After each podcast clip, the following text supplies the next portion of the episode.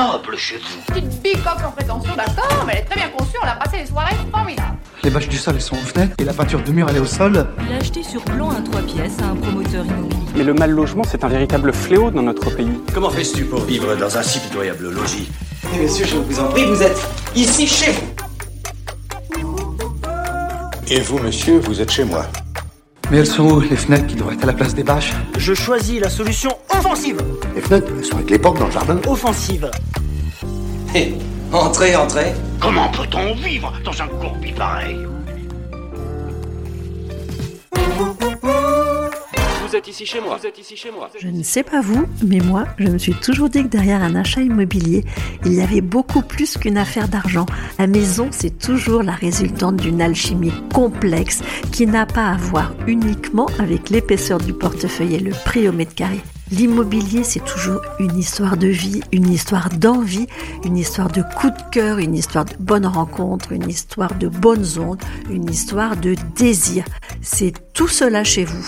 Et aujourd'hui, chez vous, c'est chez Sophie Tugler dans le Genevois. Elle est fonctionnaire, mariée à un auto-entrepreneur.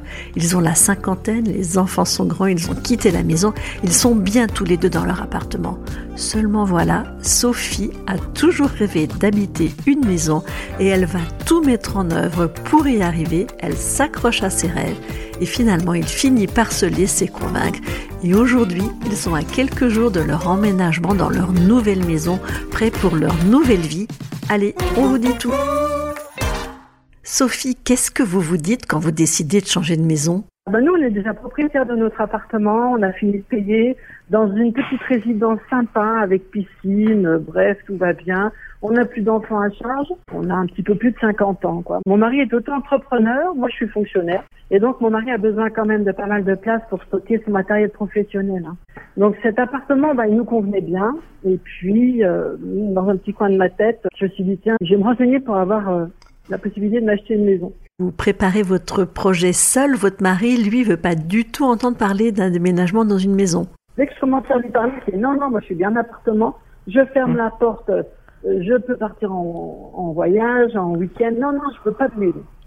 Ah, puis moi, ça me, moi, ça me travaillait quand même. hein. Moi, ça, ça fait partie d'un de mes rêves quand même que j'avais vraiment envie de réaliser. Donc c'est pour ça que j'avais quelques critères. Et puis donc la petite maison, les- la possibilité d'extension pour, création- pour la création de garage, de petits travaux de rénovation, etc. Dans un périmètre quand même de 4-5 communes. Hein. Et puis bien sûr, on avait besoin de vendre notre appartement pour euh, l'apport.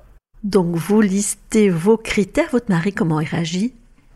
Il me laisse faire. Il me laisse faire en peut-être en espérant que je me, ben, je me casse le nez et que je trouve rien quoi. Et moi j'ai, ben, j'ai continué. Ouais. J'ai continué, donc j'ai passé beaucoup de temps hein, sur Internet. Et puis ben, j'ai pris contact avec un agent immobilier local donc pour lui faire part de ma recherche. Et à peu près euh, dix jours plus tard, je reçois un appel télé- téléphonique de l'agent immobilier qui me dit euh, j'ai un bien qui pourrait vous intéresser avec vos critères et des travaux à réaliser. J'y croyais pas. Et cet agent immobilier, c'est Ludovic Jean de l'agence Les Clés du Genevois. Quand, j'ai- quand, quand j'ai découvert ce bien-là, en fait, quand je l'appelle, je lui, je lui dis pas j'ai un bien à vous montrer, je lui dis j'ai trouvé. Donc j'étais assez sûr de mon, de mon coup et pour tous les deux, malgré la réticence de monsieur. Donc euh, effectivement, il fallait vendre le bien. On a négocié euh, à l'achat un petit temps supplémentaire par rapport au, au délai classique de trois mois pour pouvoir permettre de passer la vente euh, du bien qui nous servirait à financer et de monter le, le financement pour le reste. Mais là-dessus sont arrivées d'autres problématiques, euh, la complexité des, des dossiers bancaires euh, aujourd'hui, où finalement ben, le temps qu'on avait prévu de marge n'a pas suffi. Donc il a, il a fallu négocier encore euh, avec les propriétaires, euh, garder la confiance des propriétaires vendeurs euh, pour euh, aller au bout de la vente, euh, le temps que Sophie et son mari puissent trouver les solutions sur lesquelles ben, je suis intervenu aussi auprès de la banque pour déjà vérifier ce qu'ils faisaient et ce qu'ils ne faisaient pas. Et puis en pris connaissance aussi de l'environnement financier familial de, de Sophie et de son mari, eh bien j'ai pu argumenter sur les bons points pour que la banque ne lâche pas le dossier et moi en parallèle euh, de maintenir la confiance du, du, vendeur et puis aussi celle du notaire qui lui ben, dit bon voilà quand on arrive aux dates euh, il fallait passer à l'action. Donc ça a duré plus longtemps que prévu mais finalement euh, voilà maintenant on arrive au bout et on va pouvoir signer la vente définitive là dans les dans les tout prochains jours puisque les prêts sont arrivés euh, tout est tout est ok et voilà je pense que pour que tout le monde est content. Donc voilà un petit peu le l'historique de cette vente là de notre côté aussi, le fait qu'on soit en contact avec l'agent immobilier, avec Ludo, euh, en parallèle, on a pu déposer un dossier euh, de demande de permis de construire. Donc nous, de notre côté, même on n'était pas propriétaire, on a déposé le dossier, on a obtenu le permis de construire alors qu'on n'était pas propriétaire. Mais à chaque fois, j'ai demandé à Ludo, qui lui a demandé l'accord avec les, euh, ben, les vendeurs. Sans, sans la présence de Ludo, euh, on serait toujours dans notre appartement, quoi. On serait n'aurait pas avancé du tout. Hein. Et puis, il y a une problématique. Mon mari est auto-entrepreneur et on a un petit peu plus de 50 ans. Et le dossier à la banque était vraiment euh, très compliqué. Hein. Ça a pris vraiment beaucoup de temps. C'était compliqué, c'était long, mais ce que vous êtes en train de nous dire, c'est qu'on peut emprunter quand même en étant auto-entrepreneur aujourd'hui. Oui, on peut, euh, même en étant, en étant un peu plus âgé, on peut emprunter et en étant entrepreneur aussi. Mais il faut avoir les, les bons mots, il faut avoir les bons, les bonnes interactions avec nos amis banquiers. Euh, il faut voilà, il faut être bien bien soutenu et bien défendu pour que ça fonctionne. Vous êtes passé par un courtier? Alors moi, je tenais à rester euh, fidèle à ma banque. Hein, à tort ou à raison, mais j'avais déposé un dossier à la banque, à ma banque dans laquelle j'étais, je suis euh, cliente déjà depuis une quarantaine d'années en espérant qu'ils me suivent. Ils m'ont suivi, mais ils ont eu du mal. C'est hein, le seul point sur lequel elle m'a pas fait confiance, elle s'en mord les doigts. ah, c'était très compliqué avec eux. J'ai voulu leur faire confiance, mais c'était très compliqué, quoi. Bon, on est arrivé, hein. On est arrivé. Euh, on est, nous personnellement, nous les acquéreurs, on est passé par des moments d'euphorie parce qu'on était contents parce qu'on y croyait, et de, et de, de, tristesse et de, de désespoir. Euh, on était prêt à tout lâcher à certains moments. Et Ludo, qui nous appelait assez régulièrement, chaque fois il trouvait les mots pour nous remotiver, pour nous redonner confiance, pour dire que les vendeurs euh, ont confiance. Et quelque part, ça aussi, ça nous, bah, ça nous a fait du bien, ça, ça nous a remotivé, ça nous a permis d'en arriver là. Mm-hmm. C'est vrai qu'on était heureux, après on a eu de la déception, après Enfin, c'était assez compliqué. Et au final, vous avez emprunté à quel taux alors? On a emprunté à 1,02 avec, euh, et si on compte la TAEG, c'est ça, 2,44. Bon, ça monte un peu avec l'assurance justement, euh, compte tenu de l'âge. L'assurance que j'ai pu négocier euh, en, en, passant par euh, ce coup-ci mon courtier en assurance qui m'a hum, hum. qui a fait qui a fait le travail. Parce qu'au départ, on est obligé de passer par le par l'assurance de la banque. Celle, de la banque, oui. Ouais.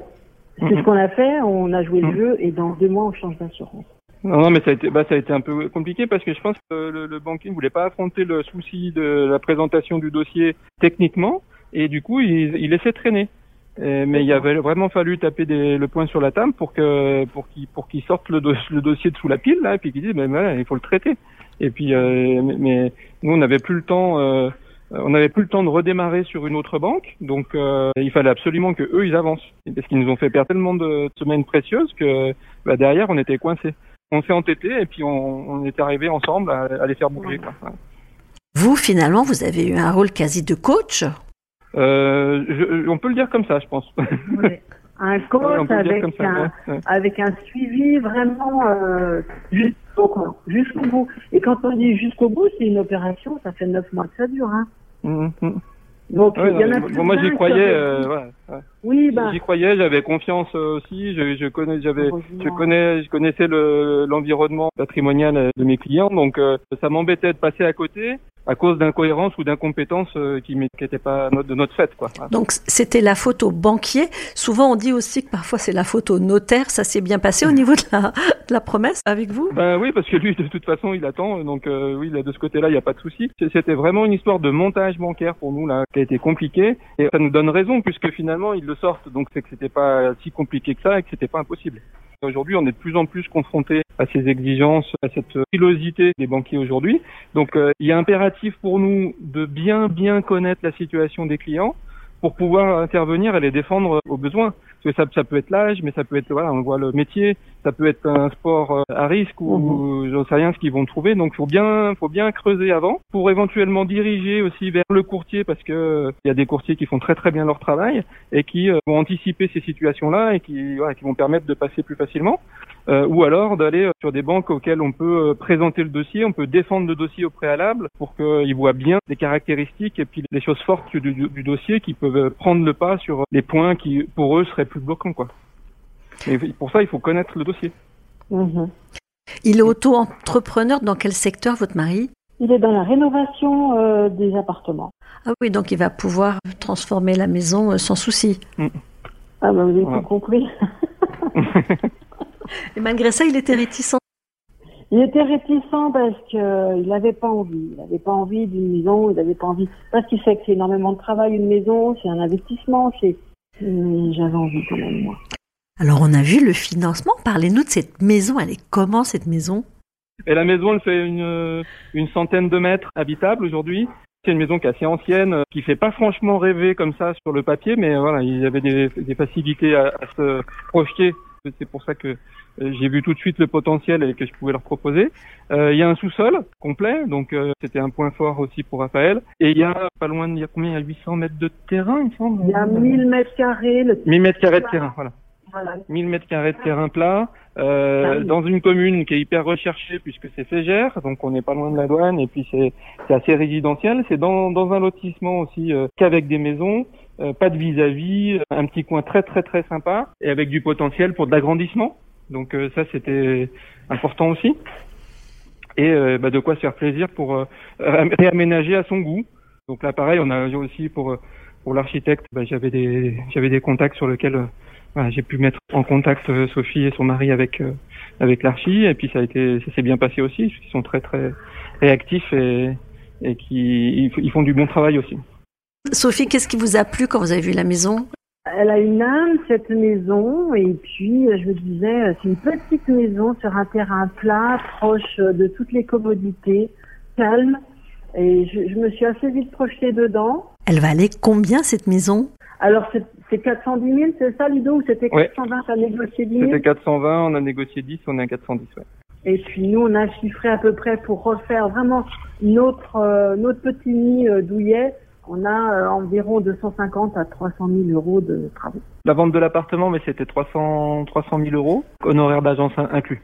Et comment est-ce que vos enfants ont réagi quand vous leur avez annoncé tout ça? Ils l'ont bien pris tout en m'interrogeant quand même, tout en me demandant mais pourquoi vous partez dans une maison à votre âge? En fait, mon fils, il vient de construire une maison, mais lui, il a des, des enfants qui sont jeunes, 5 et 8 ans. Vous voyez, est en couple et tout, comme si c'était effectivement euh, aux jeunes de, de se lancer dans la, dans la construction, dans la dans l'achat d'une maison. Maintenant, c'est bon, ils comprennent. Hein. Mais au début, ils nous disaient mais qu'est-ce que vous allez euh, vous acheter une maison quoi? Bah, On n'est peut-être pas les seuls, Ludo. À votre âge, non. Après, euh, quand on arrive, quand on arrive un peu plus sur euh, 65, 70, oui, on fait le chemin inverse. Mais là, on a encore moyen de se faire plaisir en, en maison, oui. Oui. Votre âge, finalement, c'était un handicap pour vos enfants, mais surtout pour votre banquier. Le prêt à la banque, il n'a pas pu se faire sur 20 ans, donc on a dû faire sur 15 ans. C'est sûr que les jeunes, ils vont prendre sur 20 ou 25 ans, mais nous, Emprunter à plus de 50 ans avec un mari auto-entrepreneur, vous cumulez les difficultés. au niveau de l'assurance du prêt, on emprunte 140 000 euros. Euh, Raphaël paye plus d'assurance garantie sur les, sur les 140 000 euros que moi parce que ben, lui, il a un métier à risque. Non, mais il faut arrêter un certain moment. Je veux dire, il fait quoi? Il ne prend pas de risque, il prend sa voiture pour aller travailler, il monte à peine sur un escabeau. C'est des choses que beaucoup de personnes font. Quoi. Et paye plus que moi. Hein. C'est-à-dire que vous, vous avez le statut en or en même temps d'être fonctionnaire. Aux yeux de la banque, ça, ça compense les mauvais points de votre mari. Oui, mais, ouais, mais euh, en, co- en contrepartie aussi, on a un revenu qui répond pas au standard qu'on a ici pour accéder à la propriété.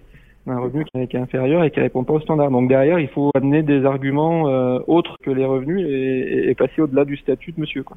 Normalement, c'est vos courtiers de faire ça. Ça fait aussi partie de votre casquette d'agent immobilier? Ben, comme, euh, comme Sophie a pas voulu m'écouter et aller vers le courtier, on a dû euh, défendre auprès de leur banque. Quand, donc vous êtes agent immobilier polyvalent. Surtout, j'aime bien, j'aime bien quand ça va au bout. oui.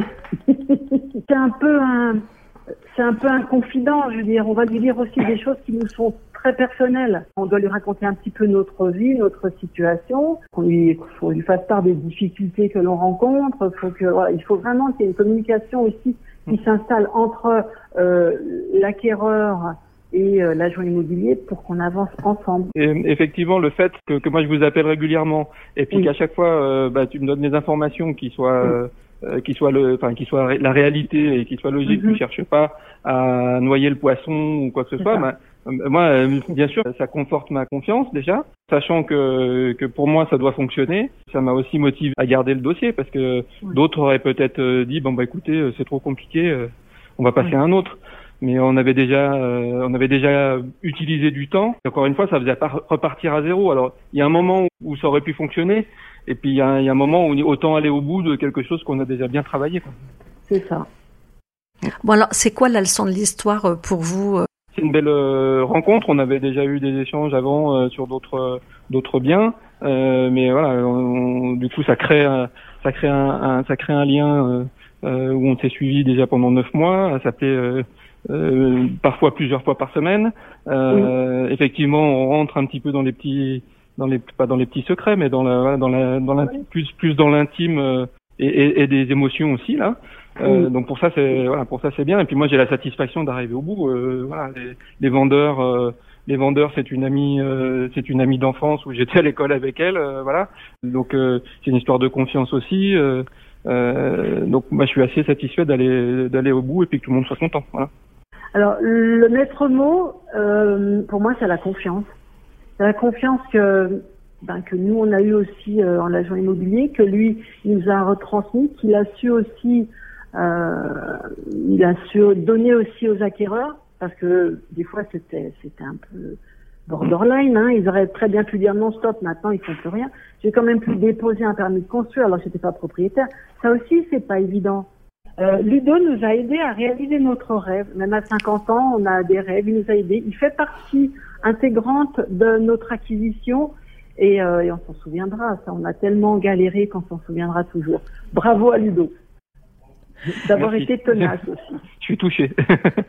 Euh, Lorsqu'on regarde la, la commission que tu vas obtenir sur ce dossier-là, c'est largement, enfin, je veux dire, c'est pas grassement payé avec au, au, au prorata de ton investissement. Eh ben, tu vois, c'est la première fois qu'on me, qu'on me le dit et qu'on s'en rend compte. Mais, Ah non, mais, euh, voilà, c'est. mais nous, ah, mais nous, on y a pensé. Mm. Nous, on s'est dit Ludo sur un, pour euh, je sais pas combien de milliers. Mais je, me- je me suis dit, non, mais Mm. enfin, Mm. c'est pas grassement payé. Hein. Bah, c'est bon, des, ça- c'est des heures, effectivement, c'est des, c'est, des heures, c'est de la, c'est de la, c'est, ah, c'est- enfin, de la compétence, mais c'est aussi euh, savoir s'entourer et puis pouvoir appuyer sur les bonnes touches au bon moment. Et, et ça, ça se construit. Voilà.